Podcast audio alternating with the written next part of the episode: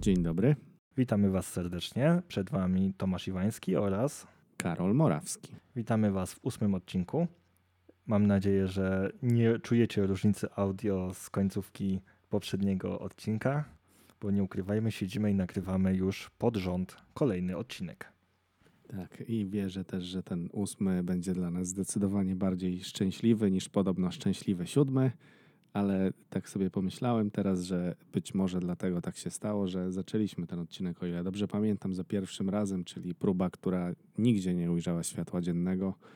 Właśnie mówiąc o tym, i to chyba były nawet moje słowa, że siódmy miał być podobno szczęśliwy, zatem Tak miało być. szczęśliwości na ósemkę. Ta, ta, nie nie zmyślam, tak było.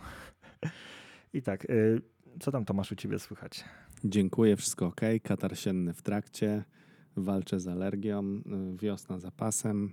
Pogoda na szczęście się robi, dzięki czemu można nieco więcej spędzać czasu na zewnątrz. Trochę więcej treningów, trochę więcej ruchu, więc bardzo się cieszę, że nareszcie kochana wiosna zawitała na salony. Co u ciebie?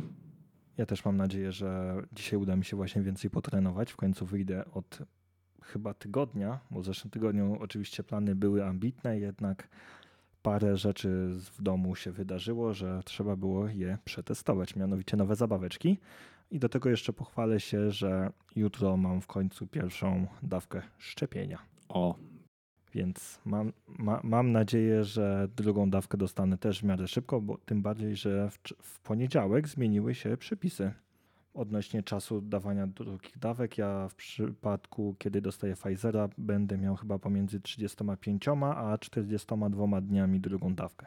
No ja w Boże Ciało mam drugą dawkę, więc wierzę, że, że się uda, bo tak mam poustawiane kwestie urlopowe nawet, że akurat przypada teoretycznie kilka dni po 14 dniach od drugiej dawki, co jest podobno jakimś świadectwem, jeżeli chodzi o przekraczanie granic, ale na pewno o tym sobie porozmawiamy. Kto wie, czy nawet nie podczas mojego urlopu, bo mam też taki niecny plan. Zobaczymy, czy to się uda. Dobrze, liczę na to. Mam nadzieję, że paszport dostaniesz, covidowy i będziesz mógł sobie w końcu wyjechać.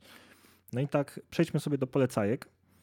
Ja zacznę. E, Nie wiem, czy to się nagrało, ale w ostatnim odcinku mówiłem o tym, że fundusz inwestycyjny Warrena Buffetta Berkshire Hathaway zepsuł Nasdaqa.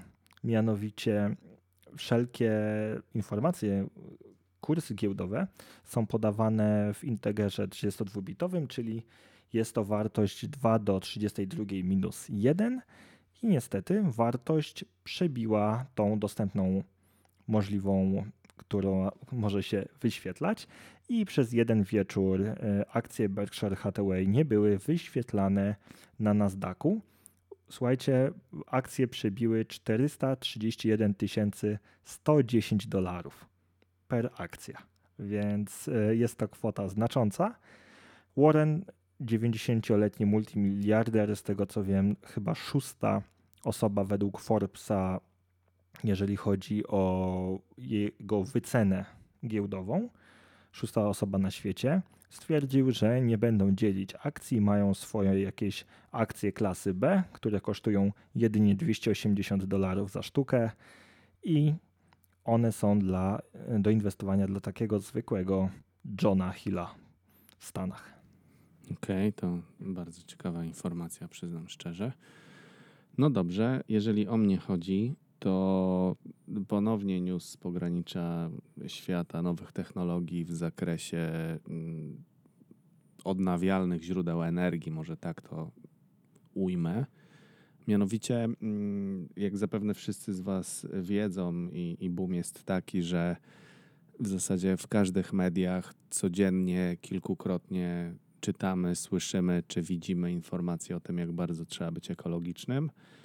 Ja natomiast e, staram się patrzeć na to jeszcze troszeczkę dalej i od pewnego czasu po głowie chodzi mi bardzo mocno tematyka związana z recyklingiem wszelkich pozostałości po odnawialnych źródłach energii. I tak nie zanudzając, tylko powiem, że y, żywotność paneli fotowoltaicznych obecnie liczona jest głównie na 25 lat. No i powoli, z racji tego, że mm, około 10-15 lat temu ta technologia weszła na salony, trzeba już zacząć mocno o tym myśleć, co zrobić z panelami fotowoltaicznymi, które stracą swoją żywotność, a nie jest to wcale taka prosta sprawa ze względu na różnorodność konstrukcji, która jest i bardzo dużą ilość różnorakich materiałów, których recykling będzie bardzo pożądany ze względu na niezbyt wygórowaną ilość, jeżeli chodzi o te surowce dostępnych na naszej planecie. I tak e, w laboratoriach Akademii Górniczo-Hutniczej e, zaczyna powstawać technologia razem e, w spółce z Tulip Tech, to jest polskie konsorcjum, które opracowuje bardzo efektywną i oczywiście mało niskoemisyjną technologię, która miałaby przyczynić się do tego, żeby w doskonały sposób prowadzić recykling paneli fotowoltaicznych. O jakich ilościach mówimy? Szacuje się, że e, w Polsce prawdopodobnie będzie to około 420 tysięcy ton, jeżeli chodzi o panele fotowoltaiczne do, do recyklingu, więc ilość jest olbrzymia. Dodatkowo uwarunkowania geograficzne, w których jesteśmy, czyli mówiąc bardzo ogólnie środek Europy, też nam pomaga w tym, ażeby jakie jest e, marzenie Tulip Techa razem z AGH, być liderem, jeżeli chodzi o rynek europejski, a może i światowy w zakresie tego typu procesów, które na pewno prędzej czy później zaczną spędzać sen z powiek wielu, wielu e, firm, które w tym momencie nastawione są tylko i wyłącznie na wciskanie różnego rodzaju instalacji fotowoltaicznych do klientów a nie myślą w ogóle o tym, co się stanie, kiedy cykl życia ich się skończy, więc fantastyczna inicjatywa. Ja trzymam mocno kciuki. Oczywiście link do newsa trafi do Was w opisie odcinka. Zapraszam serdecznie do lektury i do ewentualnej dyskusji z nami na ten temat. To jest y, bardzo potrzebna rzecz, bo właśnie dużo nie mówię już o firmach, ale dużo gospodarstw domowych właśnie inwestuje w takie panele, żeby troszeczkę odciążyć ten budżet, jeżeli chodzi o prąd i móc sobie pozwolić na większe zużycie. Ale nikt nie myśli o tym właśnie, co będzie za te 20-25 lat, kiedy te panele stracą swoją funkcjonalność. No ale dobrze, że powstają właśnie takie, mm, że tak powiem, startupy, czy to już jest projekt akademicki. Tak, Tomasz, nie słuchałem Cię na początku, bo przygotowywałem się do tematu głównego. Odświeżałem sobie to, co sam napisałem jakiś czas temu na naszym blogu. Ale tak, no, bo bardzo łatwo mówić o inwestowaniu w taką zieloną energię jako taki zwykły greenwashing, jeżeli tylko inwestujemy, a nic dalej za tym nie idzie. Więc e, trzeba myśleć o tym, co już będzie, kiedy to, te przedmioty stracą swoją funkcjonalność. No tak, podsumowując to, ja, ja może powiem po prostu już dość e, wyświechtany frazes, ale the future is now i, i tu nie ma teraz na co czekać, bo, bo tak naprawdę wszyscy musimy wziąć sprawy w swoje ręce. Europejski e, nowy Zielony Ład bodajże też jest bardzo fajnie opisany na kolejne 30 lat. Też wiele elementów w nim się zajmu, znajduje takich, które mają nam pomóc ewolucyjnie dostosować się do tego, żeby rzeczywiście nasz gatunek przetrwał, ale to może kiedyś nieco więcej na, na, na ten temat. Myślę, że to idealna puenta, jeżeli chodzi o tego newsa ode mnie. Ja mam tylko nadzieję, że nie skończy to się wywożeniem do lasu. Ostatnio, tydzień temu, byłem w domu z rodzicami, zrobiliśmy sobie takie 16,5 kilometra wokół naszego miasta rodzinnego i biegnąc sobie tak przez las, znaleźliśmy chyba trzy czy cztery właśnie takie wysypiska. Gruz pobudowlany znajdował się tam w ilościach kilku, jeżeli może nawet nie skłamię, że kilkunastu ton. Więc boję się, żeby to się nie skończyło tak, że te panele zużyte też tam obok wylądują za kilka lat.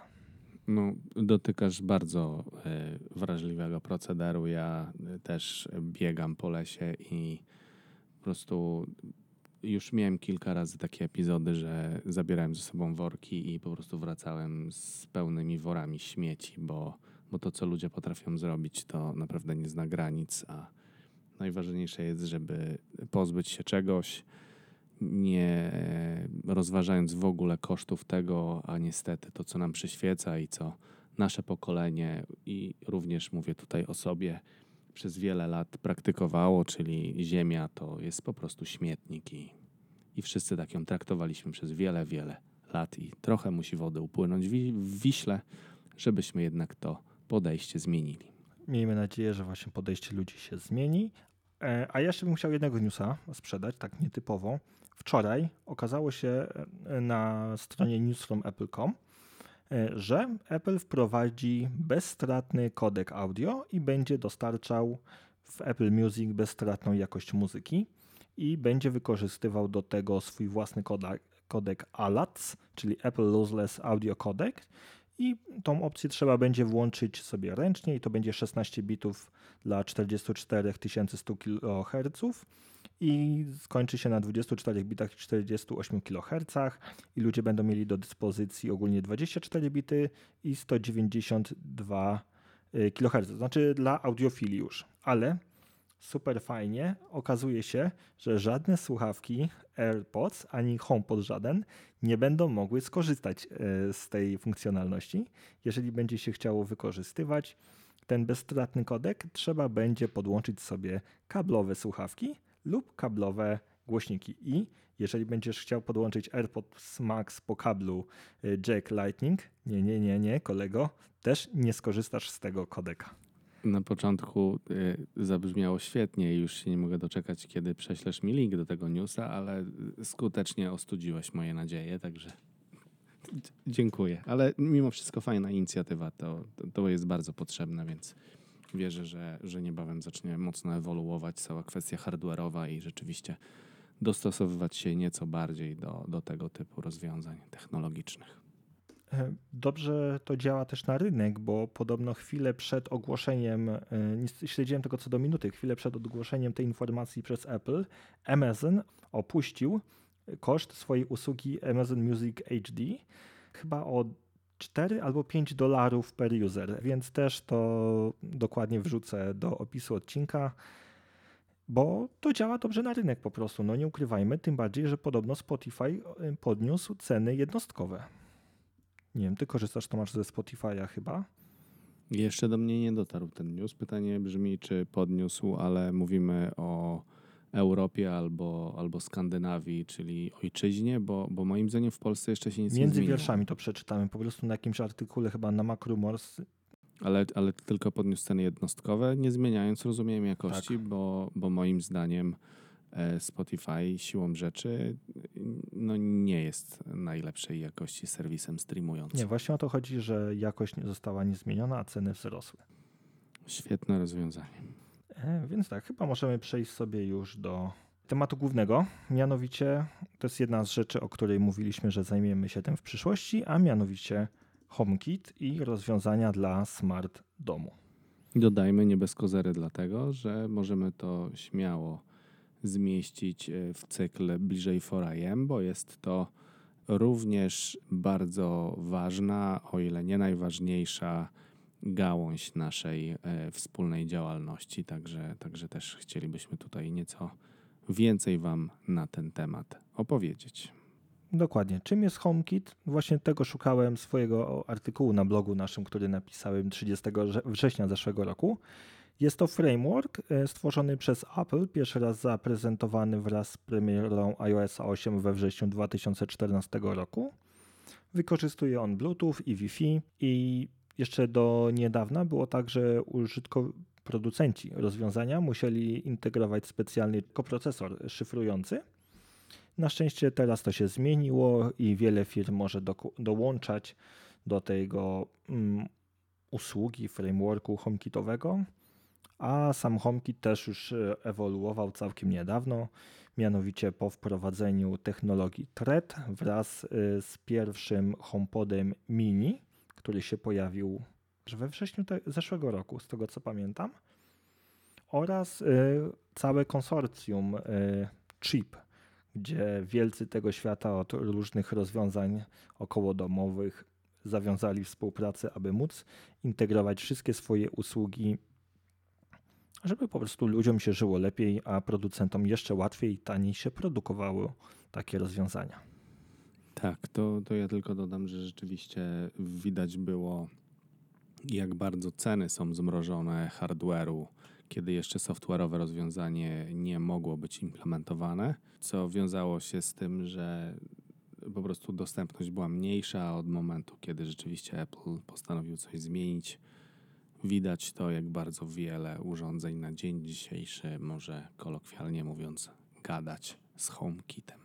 No tak, e, właśnie w swoim artykule na blogu tak przytaczam e, mniej więcej, że to są 22 kategorie urządzeń w sumie, które mogą towarzyć i można znaleźć tam tak egzotyczne rzeczy jak e, krany na HomeKit, które posiadają elektrozawór i czujnik ruchu można sobie, tak jak w galerii jest, można sobie ręce przesunąć pod kran i on sobie spokojnie cyk, cyk, cyk wodę wypuści, jeszcze poinformuje o tym, że się Szczerze moim zdaniem to jest chyba taki lekki przerost formy nad treścią, żeby takie coś mieć w domu, no ale kto komu zabroni. To, to prawda, aczkolwiek ludzie naprawdę mają bardzo różne pomysły, więc kto bogatemu zabroni, jak to się mówi? Bogatszy. Najbogatszy, tak.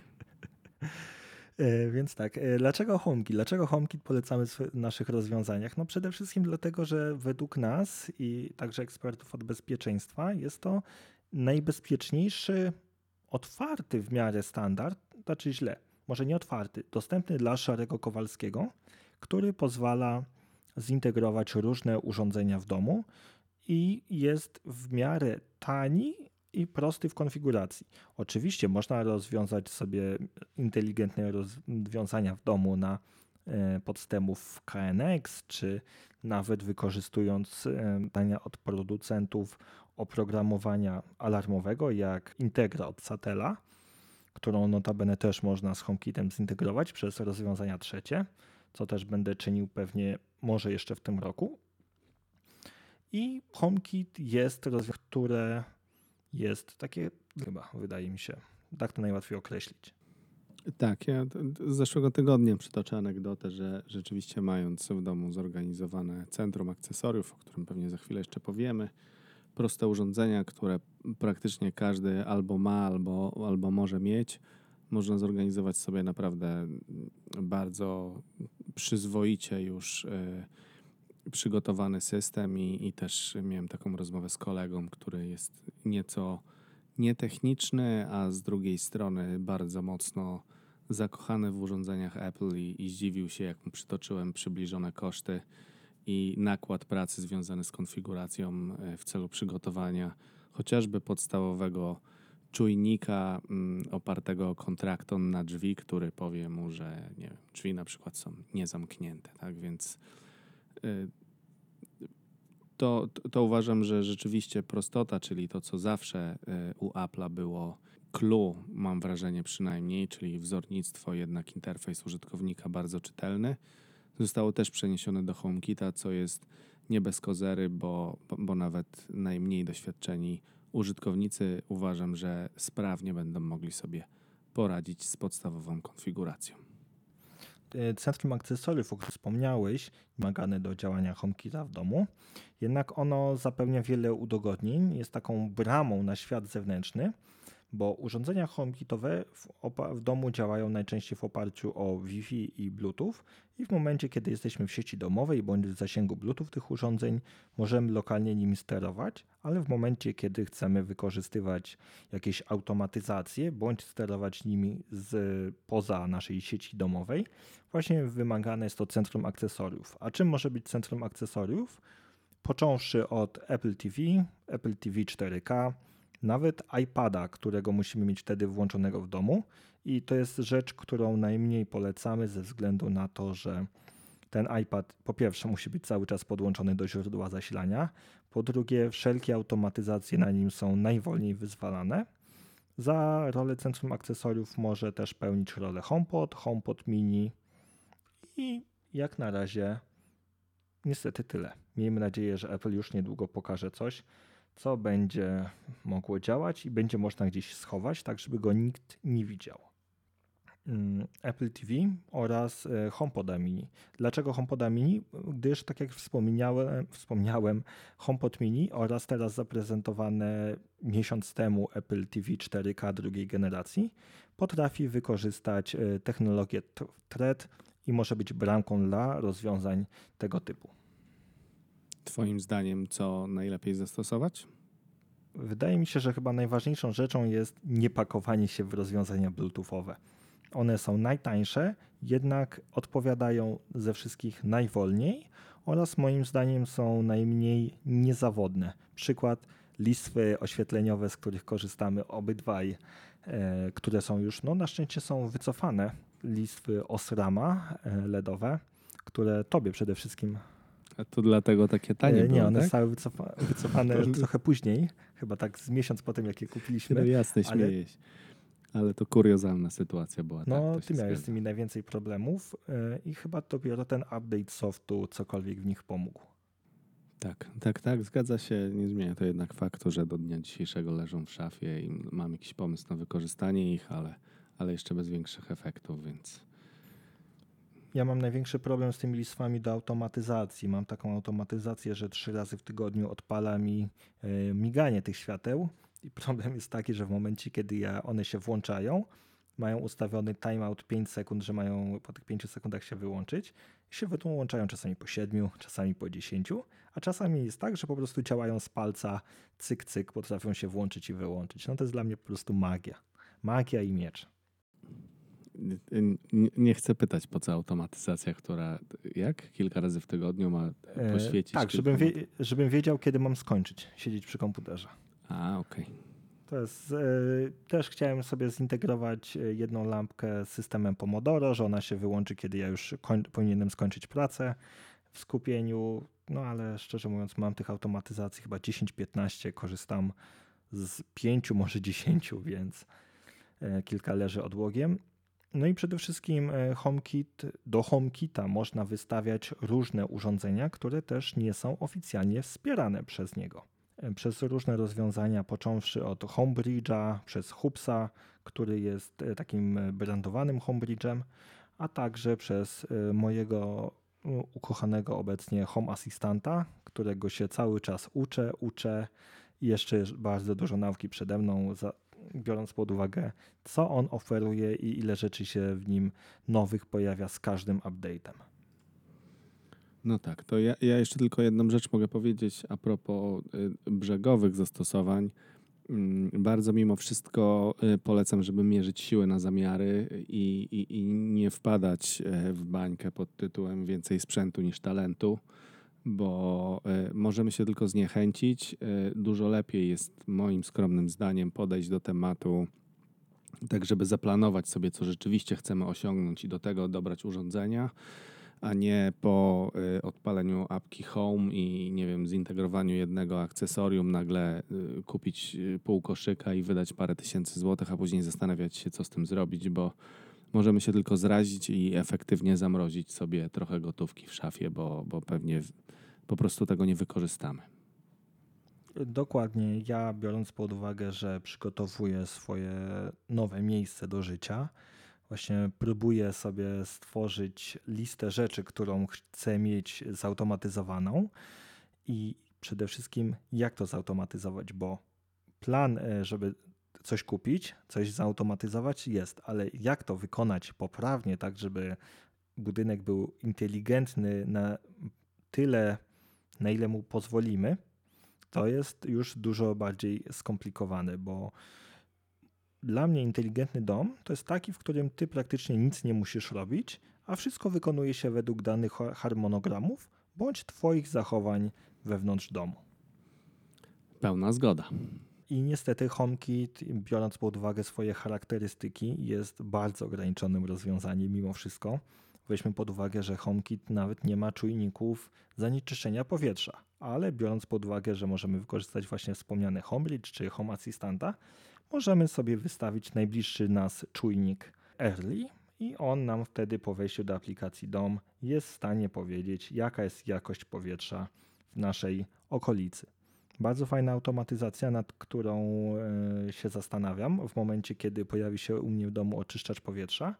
To jest e, informacja w momencie, kiedy za oknem już coś się dzieje, w domu jeszcze nie do końca.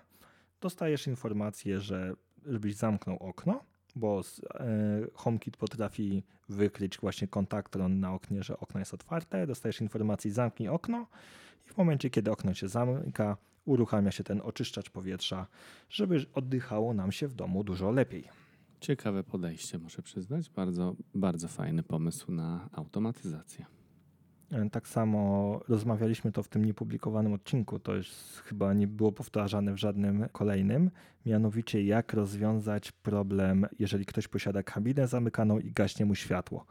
To na pewno pojawi się w jednym z odcinków e, naszego bloga, więc zapraszam Was do śledzenia.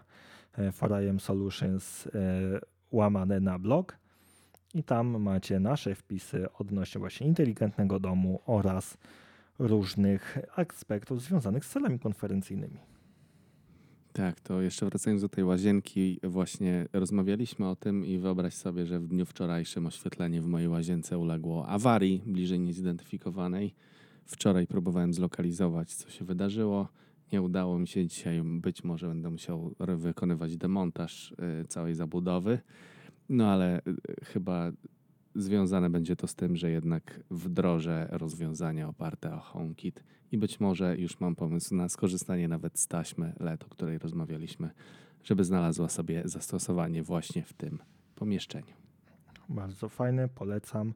No i właśnie niestety to są uroki wszelkich budów, wszelkich remontów, że to się lubi psuć. No to jest po prostu bo ty to masz, e, to chyba nie jest tajemnica, jesteś też po niedawnym remoncie, więc... No tak, tak, nagle... aczkolwiek e, łazienka to, to był remont po kataklizmie, kataklizmie e, od mojego sąsiada i po prostu zainwestowałem w najprostszą szafkę z oświetleniem LED i właśnie to by było na tyle. Ten, to oświetlenie LEDowe, tak jak wszystko po drodze działa, prąd dopływa, tak już po prostu nie świeci i koniec, kropka, więc Zobaczymy, co dalej.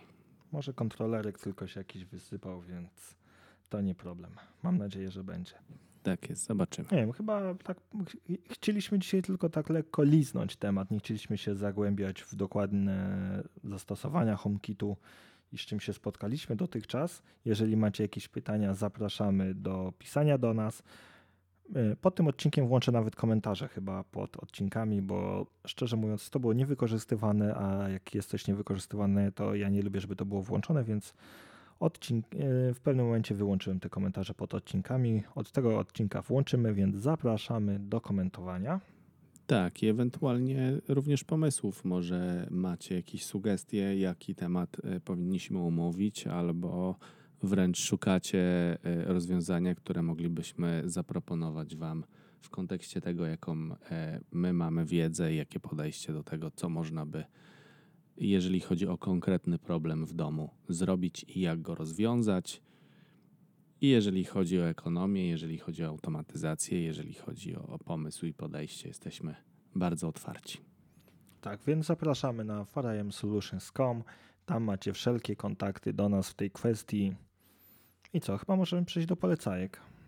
Tak, zdecydowanie. No i cóż, zamieniam się w słuch. Tym razem ja mam nietypową polecajkę. Słuchajcie, właśnie tak jak Tomasz mówił, zaczęła się wiosna. Wyjdźcie na dwór. Wyjdźcie na dwór, poddychajcie świeżym powietrzem, o ile nie zaatakuje Was żadna alergia. Ja w weekend miałem taki plan, ale tak jak mówiłem, pojawiły się nowe zabawki, nowy serwer Home Assistanta w domu stanął, nowa, nowy serwer blokady mm, treści reklamowych u mnie w domu też stanął i po prostu ten weekend jakoś tak zleciał po prostu, nawet nie wiem kiedy. I to już? I to już. Wyjdźcie na dwór. Wyjdźcie na dwór, cieszcie się okay. pogodą, bo biorąc pod uwagę, jakie są prognozy na lato nasze, no to nie będzie czym poszaleć chyba. No dobrze. E, to ja, moi drodzy, mam jedną polecajkę muzyczną e, po raz kolejny ode mnie. Tym razem to już nie utwór muzyczny, a, a cały album. Mike Dean 422 Psychedelic e, Symphony. No i to nie jest muzyka dla każdego, niemniej jednak e, nie wchodząc w szczegóły skąd, gdzie zasłynął i co już za sobą ma Mike Dean, bardzo serdecznie polecam tego artystę, jeżeli ktoś lubi naprawdę psychodeliczne, elektroniczne brzmienia i to, co syntezatory mogą e, wygenerować. Mike Dean na pewno o tym wie, więc serdecznie, serdecznie polecam ten album.